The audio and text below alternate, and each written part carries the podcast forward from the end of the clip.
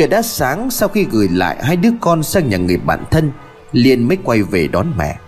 Đang trên đường đi, Bỗng có một bà già đi đường Ném thật mạnh một quả táo vào cửa ô tô. Lúc ấy mà không có tấm kính Thì chắc đã vào mặt của Liên.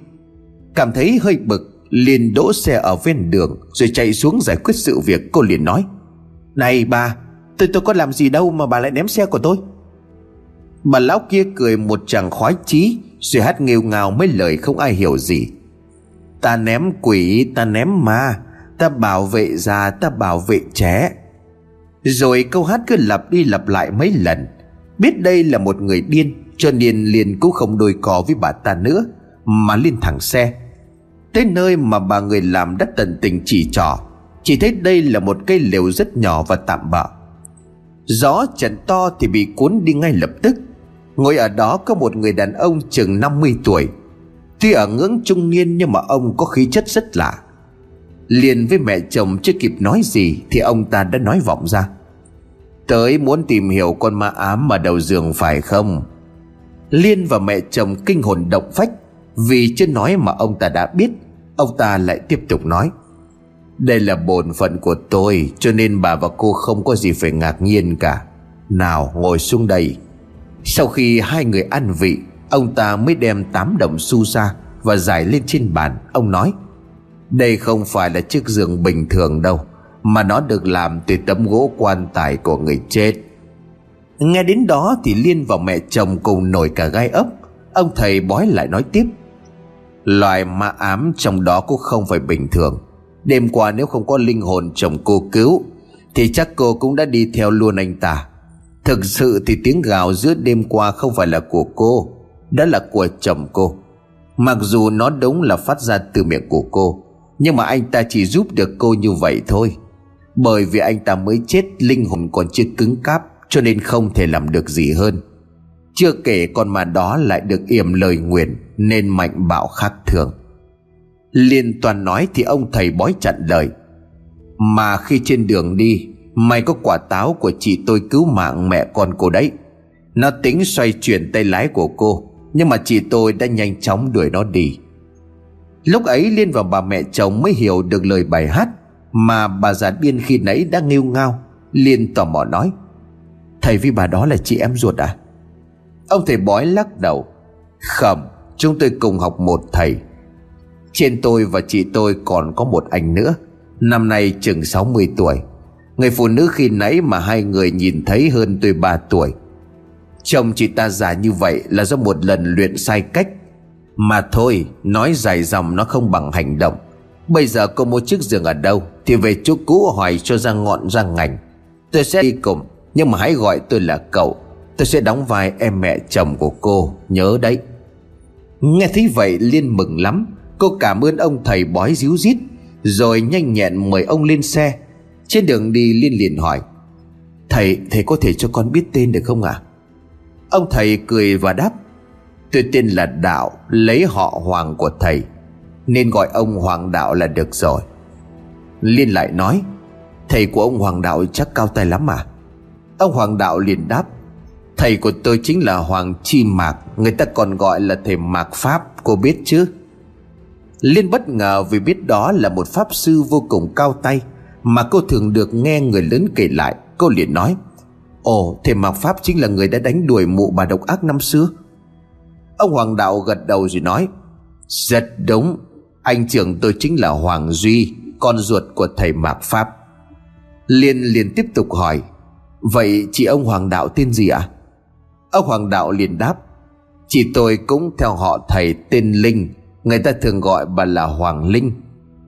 Liên liền gật đầu con cũng muốn giới thiệu tên của người thân, Nhưng mà thầy đã biết cả rồi, Cho nên là nói ra cũng thừa thãi à? Ông Hoàng Đạo cười rồi nói, Thôi, cô không cần câu nệ. Chúng tôi xuất hiện là cũng biết nhân gian có đại họa. Mà tôi nói, Cái chết của chồng cô không phải do con ma kia làm đâu. Ấy là do cái nghiệp mà anh ta phải trả trả vì cái tội bất hiếu.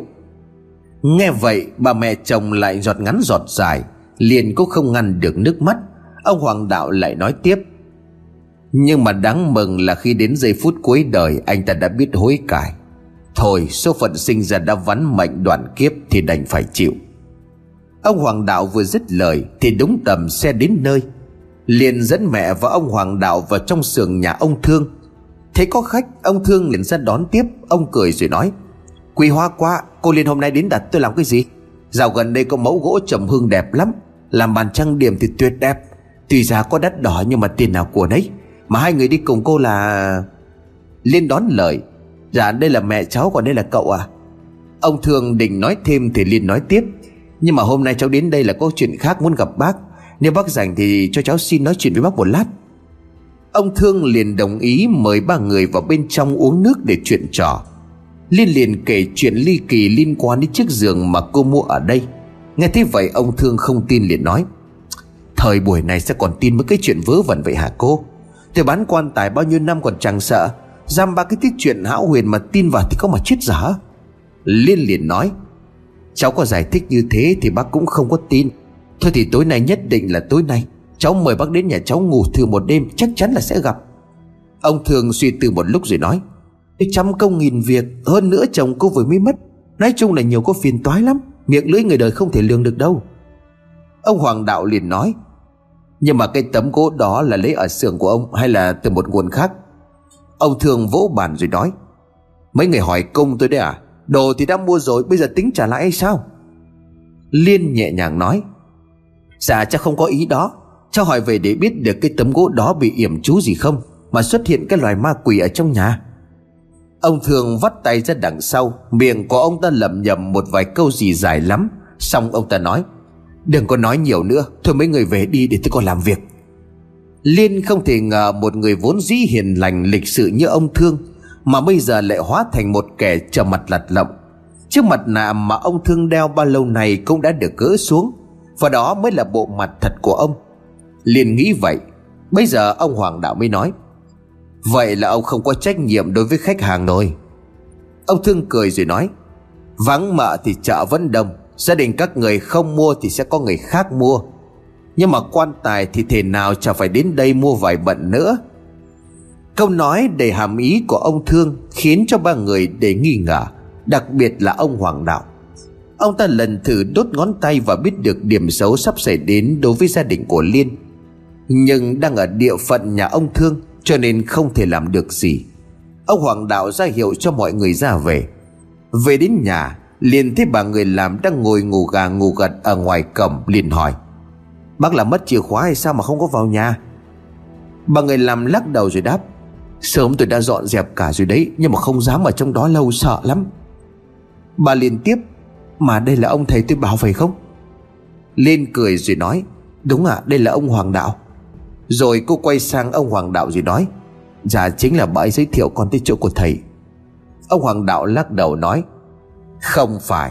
Người bà ta chỉ là một gã thầy bói lừa bịp ở bên trong cơ. Nhưng mà tôi biết cô sẽ đi đường đó cho nên đón trước. Liền tính hỏi thì ông Hoàng Đạo nói thêm. Ấy gọi là duyên Mà âm khí ở căn nhà này mỗi ngày một nặng. Ông già kia không biết giờ phép gì đây. Liên liền hỏi. Ý ý thầy là ông thương à? Ông Hoàng Đạo gật đầu rồi lấy trong túi vải ra ba lá bùa. Ấy gọi là phép báu tam linh phù. Ông vẩy mạnh một cái thì ba lá bùa lập tức bốc cháy. Ông ném lá bùa ấy vào phía cổng với ngụ ý xua đuổi mấy loài ma đói ma khát, Thất thểu dọc ngang đang bấu víu ở trên cổng. Sau đó ông liền nói, Giờ con quỷ ám vào chiếc giường đã ẩn nấp, Tôi gieo thử một quẻ mà không thấy nó. Nhưng mà không chỉ có một mình nó tắc quái tắc quái đâu, Mà đằng sau đó còn có một âm mưu rất lớn. Một mình tôi thì không thể đương cự được, Xem chừng phải nhờ đến anh chị của tôi nữa. Mẹ chồng của Liên liền nói, Được vậy thì quý báu vô cùng à Các thầy làm phép sao đuổi được cái loài quỷ đó đi, Để cho người phàm chúng tôi được yên bình. Liên liền nói Dạ ngàn lần cảm ơn thầy, Các thầy cứ thực hiện nghi lễ hết bao nhiêu tiền nói với con à. Ông Hoàng Đạo liền gắt nhẹ, Cô đánh đồng tôi với mấy gã thầy bói lừa lọc sao? Nếu mà đem tiền ra để giải quyết Thì chúng tôi xin phép ra về. Mẹ chồng của Liên liền nói Dạ cháu nó có lỡ lời thì thầy bỏ qua. Liên chữa lời Dạ con không có ý đó ạ, Có điều gì không phải thì thầy cứ trách phạt. Ông Hoàng Đạo liền nói, Thôi, chuyện cũng không có gì đáng trách. Giờ cô mở cổng đi, Tôi vào đó quan sát một lần. Bước vào trong nhà, Ông Hoàng Đạo mới lấy trong túi vải ra ba đồng xu. Cùng với một chiếc đĩa được làm bằng đồng nguyên chất. Ông đốt một nén nhang rồi đâm qua một vài lá bùa vải, Sau đó chấm nén nhang vào giữa đĩa. Ông Hoàng Đạo bắt đầu gieo xu Ba đồng xu xoay trên đĩa một hồi rồi không thể dừng lại. Ông Hoàng Đạo mới lấy một chiếc đĩa khiến bao đồng xu rơi lỏng chồng xuống đất. Cánh cửa tự nhiên đóng sầm lại. Ngoài ông Hoàng Đạo ra Thì ai nấy đều kinh hồn bạt vía. Điện trong nhà có không thể bật lên được. Chỉ còn lại ánh nến trên bàn thờ của Hải Phần nào soi sáng không gian. Ông Hoàng Đạo nhìn xung quanh, Rồi đưa cho mỗi người dưới một lá bùa hộ thân ở trong tay. Ông lấy ra một tấm kính bát quái, Sau đó hướng lấy ánh sáng ở chiếc nến trên bàn của Hải Sau đó dọi ở khắp căn nhà. Bỗng đầu nổi lên một trận gió khiến cho ngọn nến vụt tắt, Đạo quang từ tấm kính cũng tắt theo. Ông Hoàng Đạo lại tiếp tục lấy ra một cây kiếm được làm từ gỗ đào trăm năm. Rồi lấy ra một đồng xu đính vào thân kiếm. Sau một hồi đọc thần chú, Ông mới chém vào không gian bà nhát, Rồi tiếp tục dùng phép báu tâm linh phủ Tứ linh phủ để yểm trợ. Ông Hoàng Đạo tiếp tục lấy ra năm đồng tiền xu Và ném chúng về phía cánh cửa. Lập tức cánh cửa được mở ra. Ông nhanh chóng kéo mọi người chạy ra khỏi căn nhà. Vừa ra thì cánh cửa bỗng nhiên sập lại Như có động cơ điều khiển. Ông Hoàng Đạo nói, Chết thật con quỷ này không biết ăn gì mà tà thuật ghê gớm quá. Lúc ấy không cẩn thận là không ra nổi căn nhà này. Giờ chúng ta ra ngoài Để anh chị tôi đến sẽ có cách giải quyết. Trên đường đi, ông Hoàng Đạo nói thêm. Anh tôi là con ruột của thầy, Được học đạo từ nhỏ cho nên đạo pháp rất cao.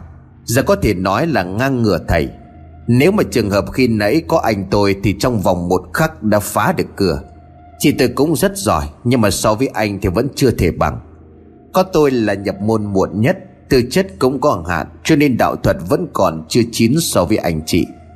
Liên liền nói, Đấy là so với hai vị tiền bối thì thầy chưa bằng, Chưa được như vậy đã là cao siêu lắm rồi à? Liên lại nói, Mà có nên đốt cây giường đó đi không hả thầy? Ông Hoàng Đạo liền đáp, Giờ còn không vào được nhà thì đốt làm sao? Liên nói, Nhưng mà cần chúng ta có thể gọi cảnh sát. Ông Hoàng Đạo liền nói Cảnh sát mà tin chuyện này sao? Nếu mà cảnh sát có thể bắt ma, Thì cũng không cần thầy Pháp làm gì cả. Đúng lúc ấy thì ông Hoàng Duy và bà Hoàng Linh cũng đến. Trông ông Hoàng Duy rất giống thể mạc Pháp năm xưa, Rất có phong thái của một bậc chân tu.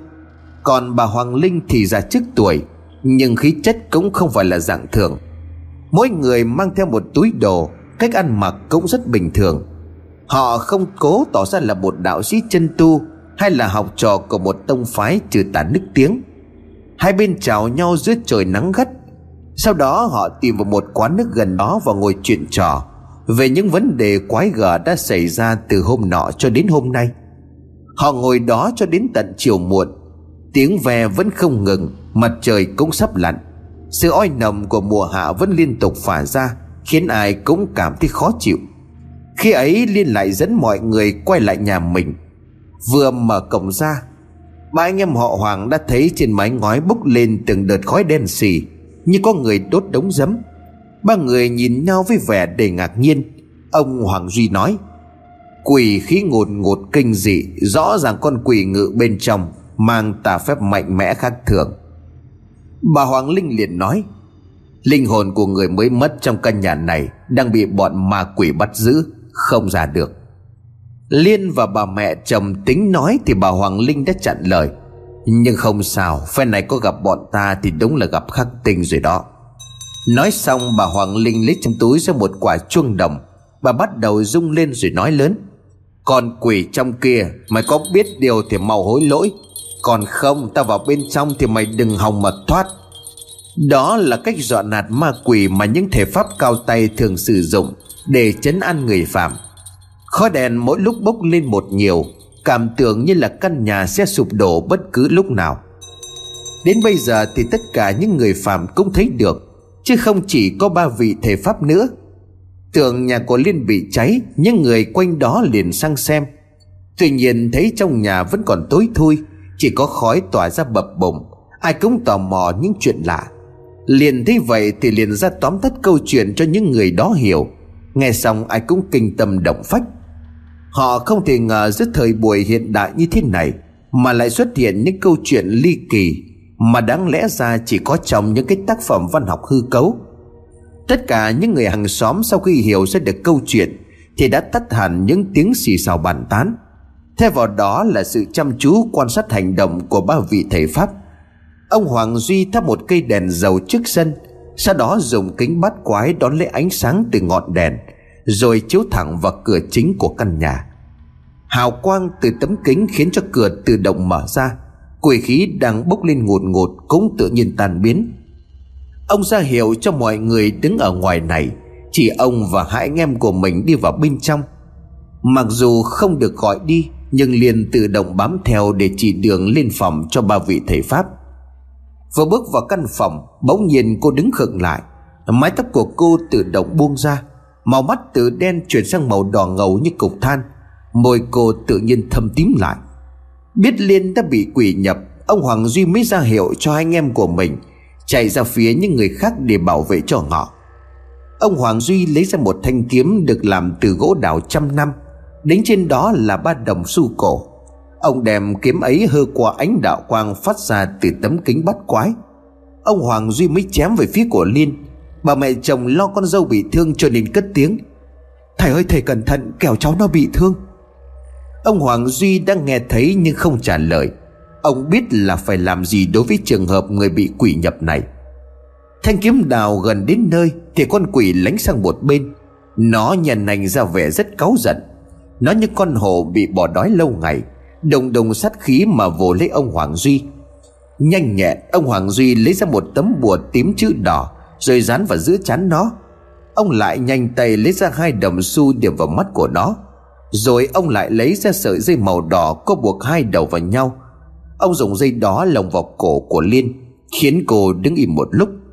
Ông Hoàng Duy bắt đầu niệm chú, Lá bùa hai đồng xu cùng với sợi dây liên tục phát sáng. Những người ở bên ngoài thấy vậy thì liền rất đỗi ngạc nhiên.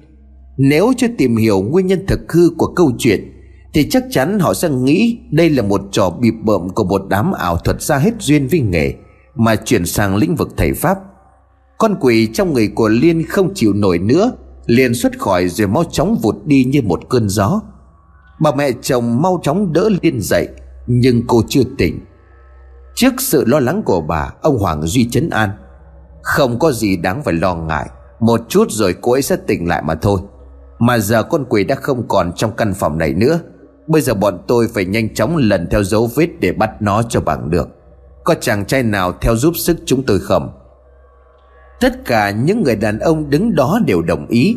Bởi gia đình của Liên ăn ở rất biết điều, Thuận lòng làng trên xóm dưới, Luôn đỡ đần những người khác mỗi khi gặp khó khăn.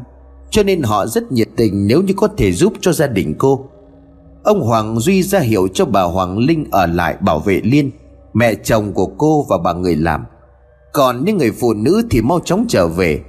Những người đàn ông ai có lòng thì theo ông Hoàng Duy và ông Hoàng Đạo Để truy tìm gốc rễ của con quỷ. Suýt nữa đã gây nên cái chết cho rất nhiều người. Ông Hoàng Duy đặt một cây bút mà thường ngày ông dùng nó để vẽ bùa ở trong lòng bàn tay. Sau đó ông đọc thần chú để chiếc bút định hướng đi cho mình. Chiếc bút bỗng nhiên trở thành một chiếc la bàn chỉ hướng, Nhưng khác là chiếc la bàn luôn chỉ hướng nam. Còn chiếc bút của ông luôn chỉ nơi có quỷ khí dày đặc. Đi theo hướng bút chỉ thì đến một khu bán quan tài, Hay để tránh sự gây rợn mà người ta thường gọi là trại hòm. Độ chục người đàn ông đi theo, Ai cũng nhận ra đó là nhà ông Thương. Họ không hiểu tại sao mà thầy Pháp lại dẫn họ đến nhà ông Thương. Không gian yên ắng lạ thường Bỗng đâu trời nổi lên một trận gió to, Kèm theo khí lạnh và mùi tanh tươi của xác chết, Ông Hoàng Đạo liền nói. Chính đây, Đứng đằng sau mọi việc chính là người này. Đúng lúc đó thì bà Hoàng Linh đưa Liên và những người khác tới, Ông Duy liền nói, Nơi đây nguy hiểm, em đưa họ về thì hơn. Bà Hoàng Linh toan nói thì Liên cất tiếng, Không sao Này còn có chết cũng muốn thấy được người đứng đằng sau câu chuyện độc ác này. Liên vừa dứt lời thì tiếng của ông thương vong vẳng vọng ra. Giờ thì biết rồi đấy, Cái giường tao bán cho nhà mày là được làm từ tấm gỗ quan tài. Ta đã đưa linh hồn của người chết vào đó để giết gia đình của mày đấy. Nhưng mà không thể ngờ trên đời lại xuất hiện bọn thầy pháp chuyên lo chuyện bạo động như thế. Liên liệt nói, Sao ông lại làm thế? Nhà tôi đâu có gieo hận kết thù gì với ông.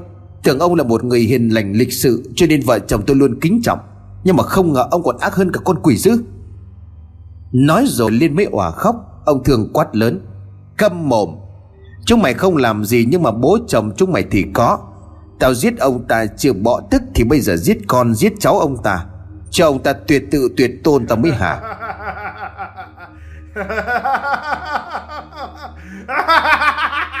Nói xong ông ta cười một tiếng.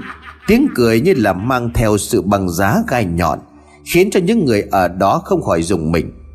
Những người đàn ông đi cùng ban đầu còn hùng hổ nhưng sau khi nghe tiếng của ông Thương Thì khí lực giảm đi quá nửa. Ông Thương tiếp tục nói, Này chúng mày kéo đàn kéo đống đến đây để dọa tao sao? Đống quan tài được xếp ở kia là dành cho chúng mày đó. Ông Hoàng Duy mới lấy từ trong túi ra một viên thuốc gì đó. Ông đưa vào trong miệng rồi nói, Lão cũng là người tu đạo Nhưng mang bản tính ác, Còn nặng oán thù. Xem ra hôm nay không cho lão biết đạo pháp hoàng gia. Thì vẫn còn to lời lớn giọng đó. Dường như viên thuốc đó có tác dụng khuếch đại tiếng nói của Hoàng Duy lên. Nó vừa vang vừa ấm vừa hùng hồn, Lại vô cùng vững chãi. Bởi vì ông Hoàng Duy biết, Đám đàn ông đi cùng đã bị ông thương dọa cho nhột trí Cho nên mới dùng phóng thanh huyền dược chân truyền từ bao đời thầy pháp nhà ông Để chấn chỉnh khí lực cho họ. Loại dược liệu này phải pha chế theo một công thức vô cùng cầu kỳ. Sau đó lại được nâng lên bàn thờ đạo tổ Để hấp thụ tinh hoa của đạo Pháp. Người ngậm loại dược liệu này cũng phải là người của tông phái Thì mới phát huy được tác dụng. Phóng Thanh Huyền được giúp thầy Pháp có được một giọng nói to gấp mấy lần giọng nói bình thường, Mà không cần tốn sức lực để gào thét. Sau khi nghe được tiếng nói của thầy Pháp Hoàng Duy, Những người đàn ông đã mau chóng lấy lại sức lực ban đầu. Gió mỗi lúc một mạnh Quả đèn răng đầy trời như chuẩn bị lao xuống rỉa xác của những người đứng ở đây. Thế tình thế đang dần dần nước khó khăn. Ông Hoàng Duy mới ra hiệu cho mọi người lùi vội về phía sau. Ông lấy ra cho mỗi người một đồng xu và bảo họ đưa vào miệng.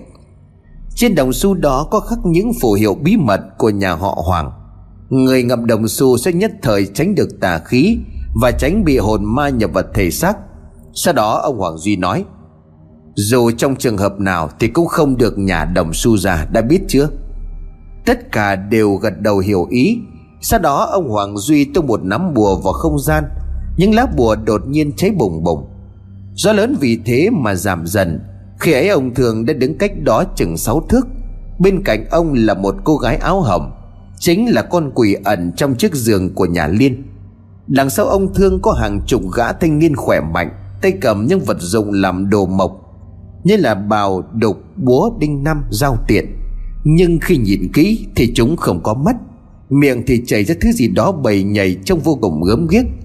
Ông thường vô tay một cái Đám thanh niên hóa quỷ đó ầm ầm lao tới. Những người đàn ông bên này tính xông lên Thì ông Hoàng Duy ngăn lại. Ông ra hiệu cho hai anh em mình lấy ra kính bắt quái. Sau đó ông thắp lên một ngọn đèn dầu. Ánh sáng từ chiếc gương bắt quái rọi vào Khiến cho những kẻ nửa người nửa quỷ kia ngã cả xuống đất. Nhanh chóng, ông Hoàng Duy nắm mấy hòn bi đồng về phía bọn chúng. Giống bi này khi chạm phải khí âm liền phát nổ. Xác của những người kia cũng vì thế mà tan thành cho bụi. Tức giận quá, ông thường mới xài cô gái mặc áo hồng thi triển tà thuật. Cô há miệng ra, một bầy dây khát máu chui từ trong miệng đó chui ra, trông vô cùng ghê tởm bà hoàng linh thấy vậy, liền vội rút ra ba lá cờ bà đem cờ ấy phóng lên trời. Hai tay của bà hoàng linh chấp vào nhau, miệng đọc thần chú. Ba lá cờ được thần chú nâng đỡ cho nên không bị rơi xuống. Chúng nối đuôi nhau xoay thành vòng tròn ngược chiều kim đồng hồ. Những con rơi bị hút vào trong vòng tròn đó không thể ra được. Sau đó bà lại ném lên đó một lá bùa tím chữ đỏ. Lá bùa phát quang khiến con quỷ áo hồng khiếp sợ. Phải nấp sau lưng của ông Thường. Bây giờ hai con mắt của ông Thường mới nổi đỏ như than. Ông ta gào lên một tiếng như sấm nổ, Nắp những chiếc quan tài cũng vì thế mà bật ra. Từ trong đó xuất hiện những thây ma trong quá trình thối giữa Chúng từ từ đứng dậy, Đi chậm chạp từng bước về phía bên này. Ông Thường cũng lao vào như muốn nuốt sạch những người ở đây. Ông Hoàng Duy liền rút kiếm đào ra ngăn lại ông Thương. Ông thường bị dính một mũi kiếm vào ngực liền lùi lại vài bước. Được thế thắng, Ông Hoàng Duy lại lao vào đánh nhau với ông Thương một trận. Dĩ nhiên họ sử dụng võ thuật chân truyền để chiến đấu, Chứ không phải vật lộn, Chân tay như những người bình thường. Đám thầy mà kia đang dần dần tiến lại. Những người đàn ông cũng rất sợ, Nhưng đã đến nước này cũng không thể chạy. Chỉ còn cách tay không lao vào đánh nhau với chúng. Ông Hoàng Duy thì chiến đấu với con quỷ áo hồng ác liệt. Bà Hoàng Linh thì đứng bảo vệ Liên và mẹ chồng của cô Tránh khỏi hàng trăm con quạ đang lần lượt lao xuống rỉa thịt. Hai bên đánh nhau một trận sống chết bất phân. Chẳng ai có thể tưởng tượng ra được đây là cuộc sống ở thế kỷ 21 Một thời đại đáng ra chỉ sống trong niềm tin khoa học, chính trị, kinh tế quốc phòng. Nhưng bây giờ đây lại diễn ra một cảnh tượng vốn dĩ Chỉ có thể xuất hiện trên phim ảnh hay những cuốn truyện thần ma. Ông Hoàng Duy bị ông Thương đánh cho ngã mấy lần. Con quỷ áo hồng cũng chiếm được thế thắng. Đám thêm mà cứ hễ bị đánh ngã thì lại vùng dậy ngay. Bày quả trên không thì như bất tử. Giết con này thì lại xuất hiện con khác. Phép báu của nhà họ Hoàng nhiều vô kể Mà vẫn không thể hàng phục được tà ma. Nếu tiếp diễn chỉ e rằng bên ông Thương sẽ thắng thế. Lúc bấy giờ, ông Hoàng Duy mới ra hiệu cho hai anh em của mình bày trận. Tay trái mỗi vị pháp sư cầm kiếm đào. Tay phải cầm linh kỳ, Ông Hoàng Duy hô lớn, Tam Hoàng trận pháp. Cứ thế ba anh em nhà họ Hoàng sát lại gần nhau, Rồi giơ cao thanh kiếm lên trời. Tay phải thì phất cờ khắp phía. Gió lớn nổi lên, Sấm sét đồng đoàn văng trời dậy đất. Bầy quả bị xét đánh cháy khét lẹt. Đám thì mà cũng bị đánh trơ trụi thành bộ xương khô. Con quỷ áo hồng thì nép vào ông thương mà nói, Ông phải cứu em. Không em chết mất, Trận pháp dữ quá em không dám lại gần. Ông thường không nói gì liền tóm lấy gáy của cô ta, Rồi quang về phía ba vị pháp sư. Vừa lại gần trận pháp Thì cô ta bị xét đánh rụng xuống. Một tia xét nữa chuẩn bị buông xuống đầu, Thì mày ông Hoàng Duy đã kịp tung ra chiếc ô ngăn lại. Và cô ta lập tức bị chút vào chiếc ô. Bây giờ ông thường mới gầm lên một tiếng, Mười mấy chiếc quan tài lần lượt lao về phía tam hoàng trận nhưng khi đến gần thì lập tức bị gió lớn thổi bay ngược trở lại phía ông Thương. Ông Thương liền cầm con dao dài chừng một thước ra đỡ, Chém đến đầu đứt đến đó. Hễ có xét đánh liền bị con dao đó hút lấy, Không thể nào đánh trúng được người ông Thương. Ông Hoàng Duy ra hiệu cho hai người còn lại xoay chuyển trận pháp. Nhưng chưa kịp xoay chuyển thì đã bị ông Thương lao tới đánh cho ngã cả ba người. Tam hoàng trận đồ bị phá, Giờ lâm vào thế ngàn cân treo sợi tóc những người đàn ông kia cũng lao vào đánh ông thương, Nhưng đều bị đạp ra. Nhiều người chảy máu, cả mồm, cả mũi, Không bỏ dậy được. Ba anh em họ Hoàng liền lấy trong túi áo ra ba sợi dây thừng, Được tết từ vỏ gỗ đào trăm năm. Trên đó lại treo chiếc chuông thiêng và linh phủ. Cả ba người đều linh hoạt tiến về phía ông Thương. Họ dùng sức và mưu mẹo trói ông ta lại. Ông Hoàng Đạo và bà Hoàng Linh nhận nhiệm vụ cầm cự ông ta. Còn ông Hoàng Duy chạy ra để lo việc khác. Bây giờ ông Hoàng Duy mới bảo mọi người, Giờ lão già kia không còn là người nữa, Lòng ông ta mang oán thù cho nên ông ta cũng hóa quỷ rồi. Giờ phải có một hồn ma chấp nhận ngậm cát âm dương Rồi nhập vào ông ta thì mới có thể khắc chế. Liên liền nói, Cát âm dương là sao hả thấy?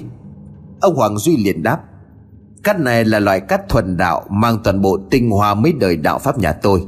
Bất cứ loài ma quỷ nào có lợi hại đến đâu Mà dính vào thức cát này Cũng lập tức mất đi pháp lực. Tuy nhiên, nó lại phải được chúng tôi làm phép Để một linh hồn ngậm vào. Sau đó, sai linh hồn ấy nhập vào đối tượng muốn khắc chế, Như vậy mới thành công. Câu nói vừa dứt Thì có một tiếng nói văng vẳng ở đâu đó. Để tôi! Thì ra, tiếng nói đó là linh hồn của Hải. Cậu ta đã được giải thoát từ khi con quỷ áo hồng kia bị hàng phục. Nhưng ngoài ba vị pháp sư thì những người khác chỉ nghe được âm thanh mà không thể nhìn thấy. Nhận ra đó là con trai của mình, Bà mẹ liền lớn tiếng gọi. Hải ơi, con của mẹ ơi. Liền cũng nói, Anh Hải, Anh có khôn thiêng thì cho em với mẹ nhìn mặt đi. Cứ vậy, Liên và bà mẹ òa lên khóc. Linh hồn của Hải cũng vậy. Cậu ta không trả lời mà hối thúc ông Hoàng Duy cho mình ngậm cắt âm dương. Trước khi lấy cắt ra, ông Hoàng Duy có nói nhưng một khi ngậm cắt này Thì ngàn đời cậu không thể được siêu sinh. Linh hồn của cậu sẽ hóa cắt bụi ngay sau đó. Cậu vẫn muốn chứ? Hai nhìn mẹ và vợ lần cuối, Sau đó liền gật đầu đồng ý. Ở đằng kia, ông Hoàng Đạo và bà Hoàng Linh Sắp không cầm cự được nữa. Ngay sau khi ngập cắt âm dương, Linh hồn của Hải lập tức nhập vào ông Thương. Và giây sau, cơ thể của ông Thương bốc cháy rồi tóe lửa. Ai nhìn cũng hết sức kinh dị. Ông ta đã hoàn toàn mất đi tà thuật rồi gục xuống. Liên gào lên một tiếng thật dài. Anh Hải ơi! Bây giờ ông Thương mới từ từ ngẩng đầu lên. Ông ta cảm thấy hối hận vì những gì mình đã làm. Liền thấy vậy, liền nhặt lấy con dao rơi ở dưới đất, Tính lao và đâm cho ông ta chết. Nhưng bị ông Hoàng Duy ngăn lại, Ông Thương nói, Cứ để cô ta đâm chết tôi đi. Chẳng phải vì tôi mà khiến cho bao người lâm vào tình thế thập tử nhất sinh hay sao? Mẹ chồng của Liên bước tới rồi nói, Nhưng tôi muốn ông giải thích mâu thuẫn giữa ông với chồng tôi. Ông thường lòng nước mắt trầm tư một lúc rồi nói, Chuyện là hồi còn 30 tuổi, Tôi với ông ta cũng gọi là chơi thân. Nhưng mà ông ta luôn đố kỵ tôi mỗi khi tôi có thành tích nổi bật. Trong một lần ông ta đã dùng thuốc sổ Để hại tôi trong một cuộc thi công chức ở trên tỉnh.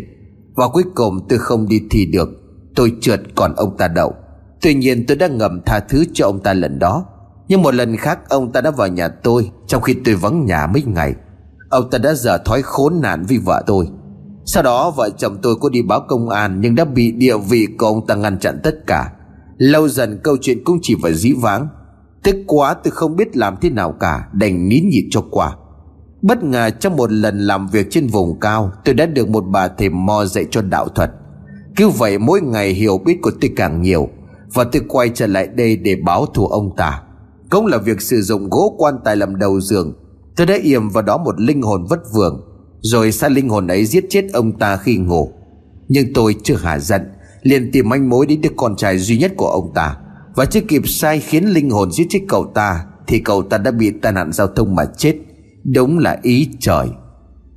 Nói rồi, ông ta cười lớn như rất đắc ý liên liền quát. Im đi, Kẻ mà ông giết đã bỏ mẹ chồng và chồng tôi từ lâu, Giữa họ chả có liên quan gì nữa cả. Cớ sao ông lại làm như thế? Tôi sẽ báo cảnh sát để truy tố ông về tội giết người.